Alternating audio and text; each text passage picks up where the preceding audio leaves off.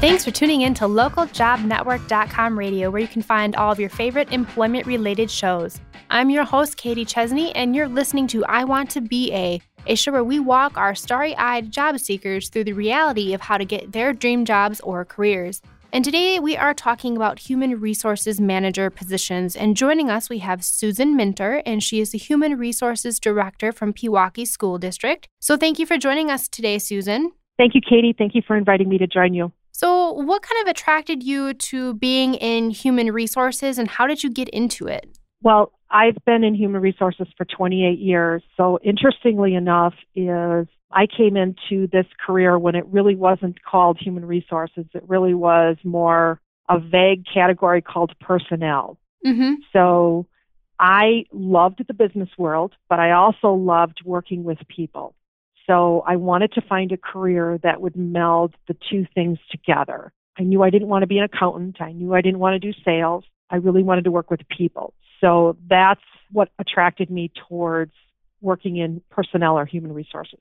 All right. So it wasn't really that you always knew you wanted to be in human resources specifically, but that's just kind of what was the best of both worlds for you. That's exactly right. So that's what led me to really look towards that. Because at the time when I graduated from college, there were no human resources degrees or particular specialties like that. That wasn't created yet. This was in the mid 1980s.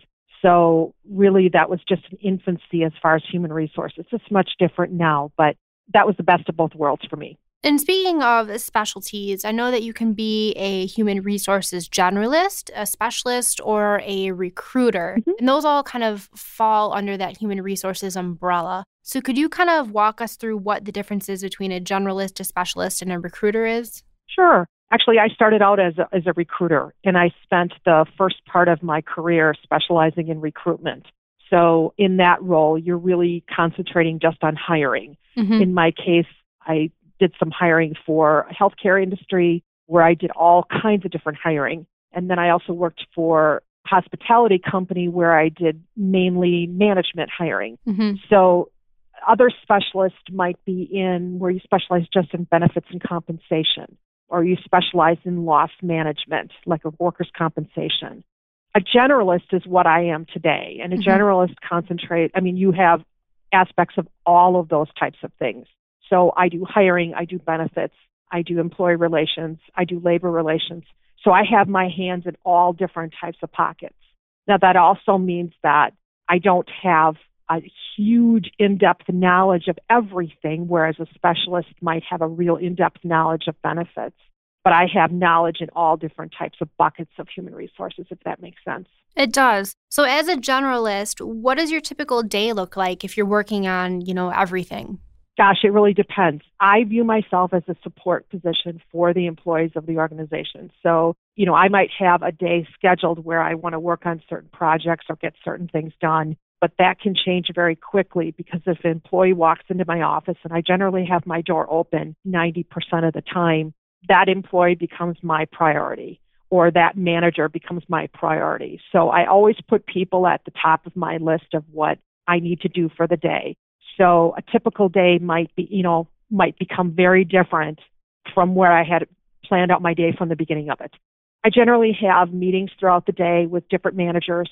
I generally have projects that I'm working on ongoing. And then, like I said, I have last minute things that come up throughout the day. People get married, people have problems, they need to see me about, you know, a leave of absence, you name it, I'm, you know, responsive to that. So that's what attracts me to this job is that every day is different and it, you never know what's going to change the next minute.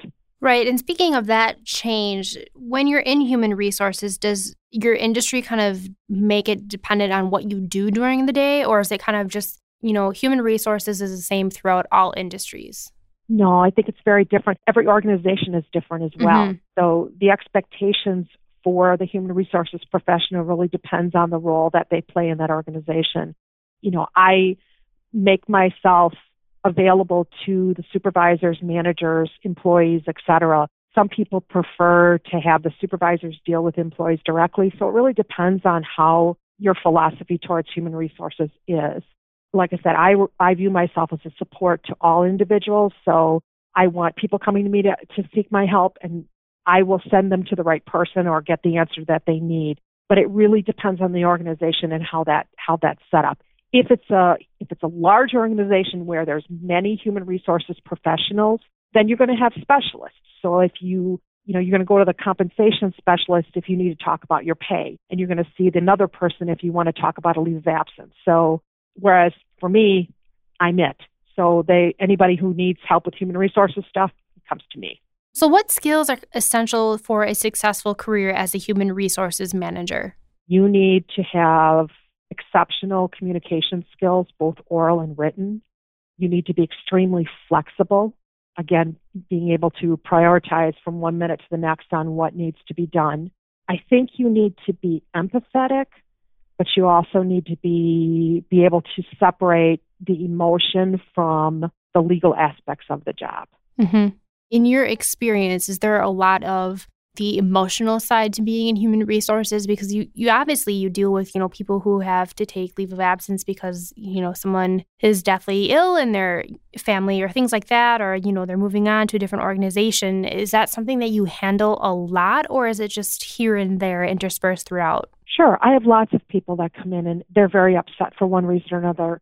They have personal issues going on. They have things happening in their job one of the first questions I'll ask people, though, is Do you want me to do something about this, or do you just want me to listen? Because sometimes people just want to talk and they don't really want me to take action. So, for example, somebody's unhappy with the person that they're working next to. Do you want me to take action? Well, no, I don't really want you to do anything about it. Mm-hmm. Okay. Then my role is just to listen and maybe give them some advice years ago, you know, when I was early on in my career, I would always want to solve everything. Mm-hmm. Sometimes people don't want things solved, they just want to talk about it. And sometimes just talking through things is enough to work through their problems. So I think that listening skills and really determining whether or not the person really wants you to help them or whether you just need to listen to them.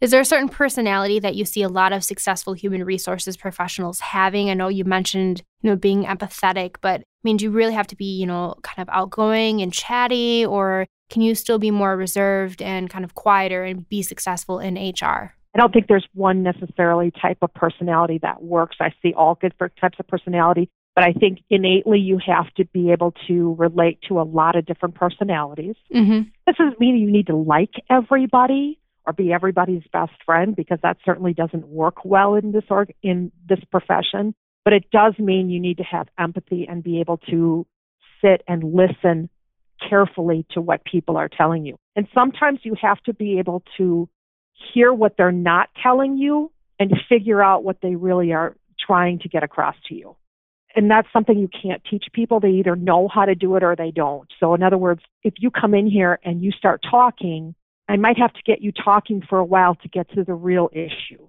Mm-hmm. What you thought was the real issue isn't the real issue. Now let's get down to the real issue and let's figure it out. So I don't think outgoing is necessarily the right.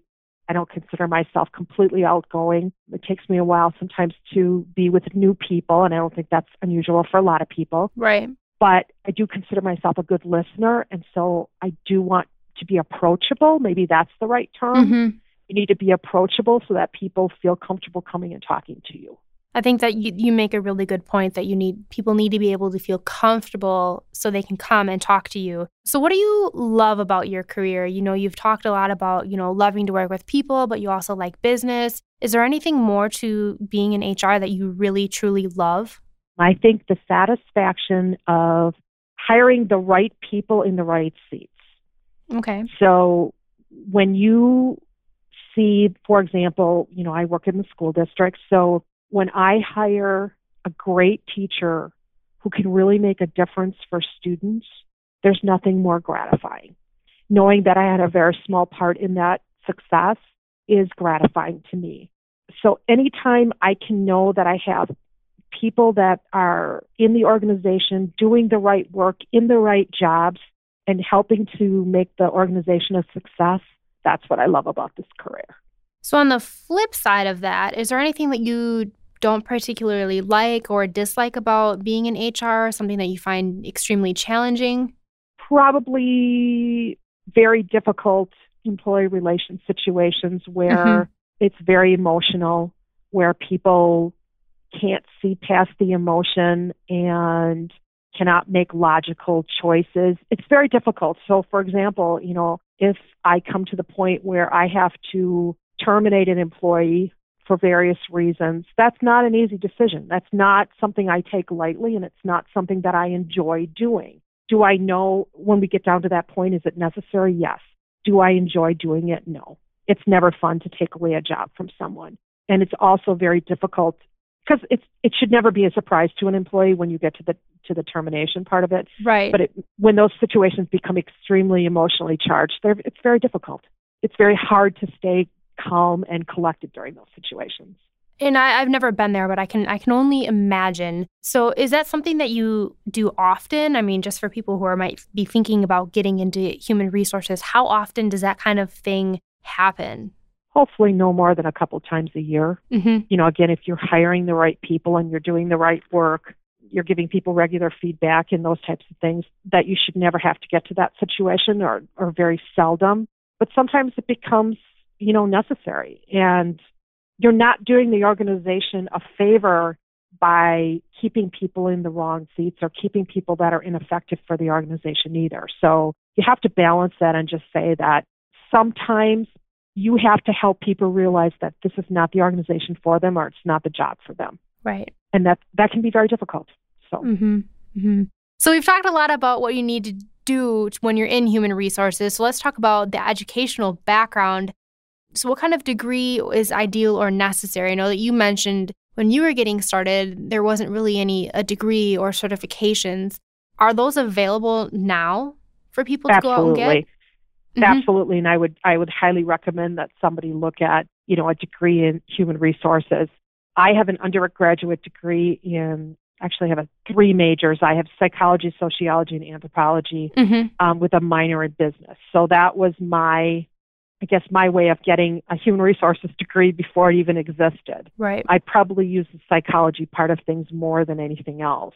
And then I have, I subsequently went back five years ago and started my master's degree and then finished a master's degree in human resources from Penn State University.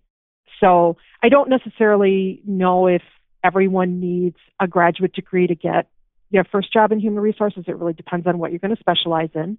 But it was something that I really felt was valuable to me at this point in my career.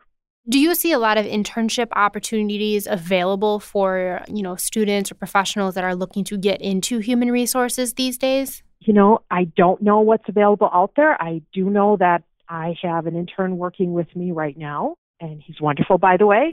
and he contacted me, and I've never really thought about doing an internship, but I I love the experience. I think it's great, and I hope to be able to do that in the future as well. So, you know, hopefully he's finding it valuable as well. But I know that it's helpful if you get some type of experience or something along the way. I did not have it along the way. I know it was very difficult for me to find my first human resources job because I didn't have any experience. So I would think that getting an internship would certainly help. Sure. Now, once you're in the role and you're in human resources, are there any certifications that would kind of help you keep going um, on your career path? I think, you know, continuing education credits. I've heard something about um, the HRCI organization. Yes, I think very highly of the HRCI. They have two certifications. Mhm. They have professional in human resources and then a senior professional in human resources. I've been certified through that organization since 1997. They require 60 hours of continuing education every three years. So it's a fair amount of, you know, responsibility to keep that certification Mm-hmm. up. The original qualification required a four hour exam that tested your knowledge in all different types of areas. It was pretty pretty rigorous as far as getting that certification. So I really think highly of that and I know that that certification sort of proves to employers that you have a good base of knowledge. Can you do that when you're still in school or if you're changing careers? Is that something you can do before you're actually in a human resources position? You usually have to have at least 18 months or 2 years to go for the PHR. So I think you have to have some human resources experience if I'm correct. Mm-hmm. I'd have to check, but I think you have to have some experience in there. But then once you're in, in a career, then it is something that you definitely want to think about doing because as you move up in your career, it's something that can really help you get a foot in the door. It's something that's very respected. It's it's on I always like to say it's on par with like being a, a CPA if you're an accountant. It's mm-hmm. something that everybody in your industry knows, they recognize it and they know that it takes a lot to to keep to okay. get and to keep. Speaking of keeping this, you said you have to have 60 hours every three years. So, where do you go to obtain these hours? Is it just you have to go to like your local college, or are there webinars that are like HRCI certified? How does that really work? You can go to conferences, you can go to conventions. I know I'm belong to the Society for Human Resource Management, mm-hmm. which is a national organization, and they have a Wisconsin chapter. So their state chapter is having their annual conference in October. So that's something that I try to get to at least once every other year. And they have wonderful seminars and conferences as far as getting education. There are also, you can go and take courses through vendors, you can take online credits, you can take webinars. SHRM, the Society of Human Resource Management, has all kinds of different avenues for you to get continuing education credits. So it's not too difficult to find it. It's just a matter of finding the time to do it and really gaining the knowledge and getting those keeping those credits current. Right. It does sound like they make it quite easy to find the places to go to get those credits, but like you said, it's finding that time. Mm-hmm. So let's dive into the process of applying for jobs and interviewing. And I imagine since you're in HR, there's a little bit of an expectation that you should be good at interviewing because this is, might be what you do. Is that actually the case?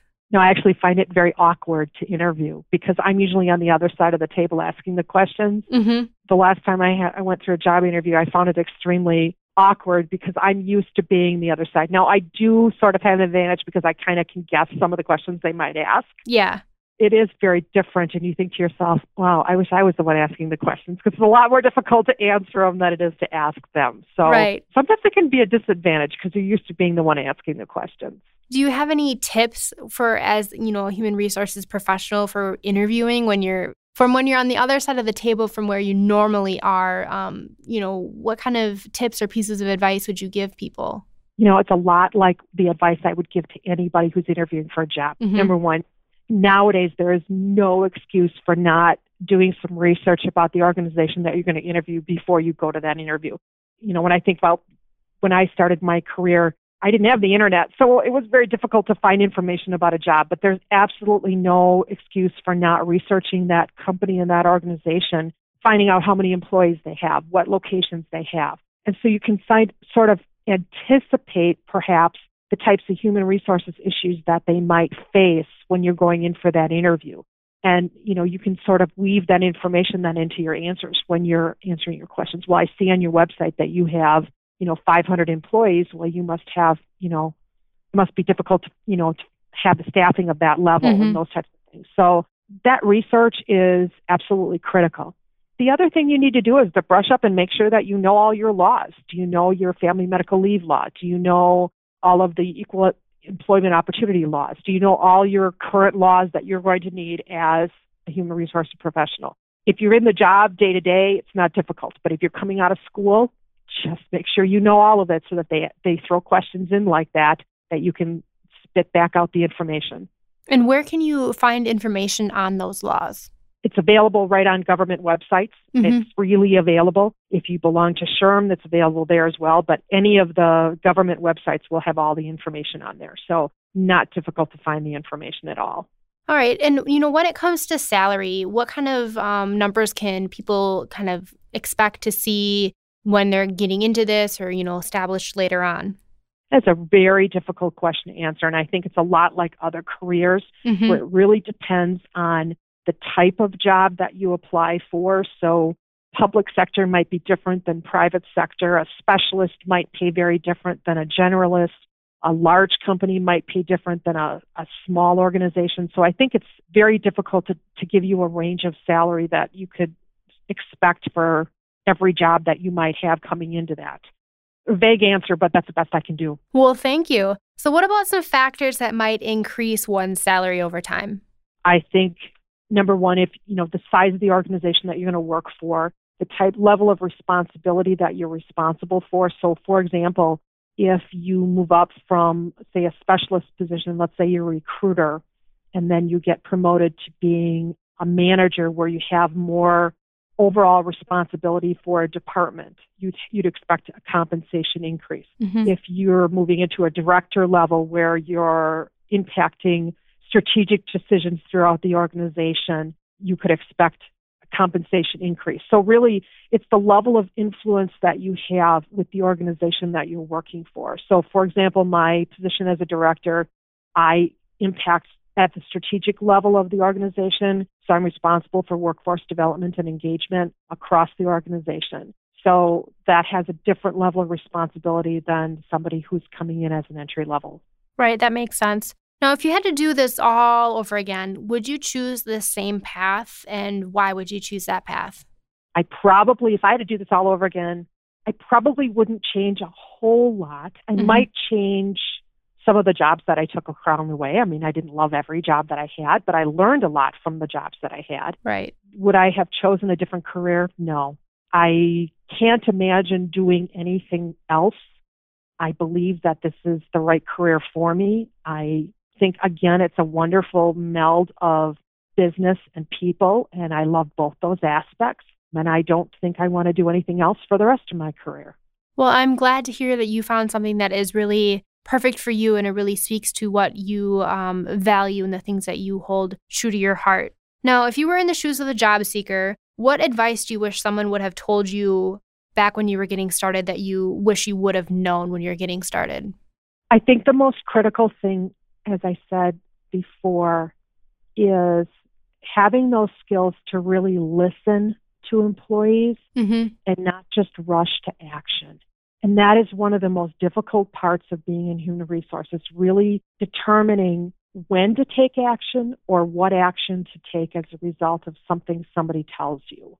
Like I said, it took me a long time to learn that that not everything needs to be fixed and not mm-hmm. everything can be fixed sometimes people just need to talk to someone. And you really have to learn when to keep things confidential, when it needs to go up the up the ladder, what action to take, and to, to think things through carefully before you rush into action. So that's been probably the most valuable lesson that I've learned in my career is really figuring out carefully, like I said, what actions to take and when and really listening to people and listening to what they need and want. Well, there you have it, everyone. But unfortunately, that is all the time that we have for today on I Want to Be a. So I just want to thank Susan for joining us and sharing her expert advice. We really do appreciate it. Well, thank you, Katie. It was a pleasure to speak with you today. Now, to find more employment related shows, head over to ljnradio.com. If you have any comments, questions, or suggestions for future shows, send me an email at ljnradio at localjobnetwork.com or send me a tweet at the LJN on Twitter. And once again, I'm your host, Katie Chesney with LJN Radio, and I'll see you next time.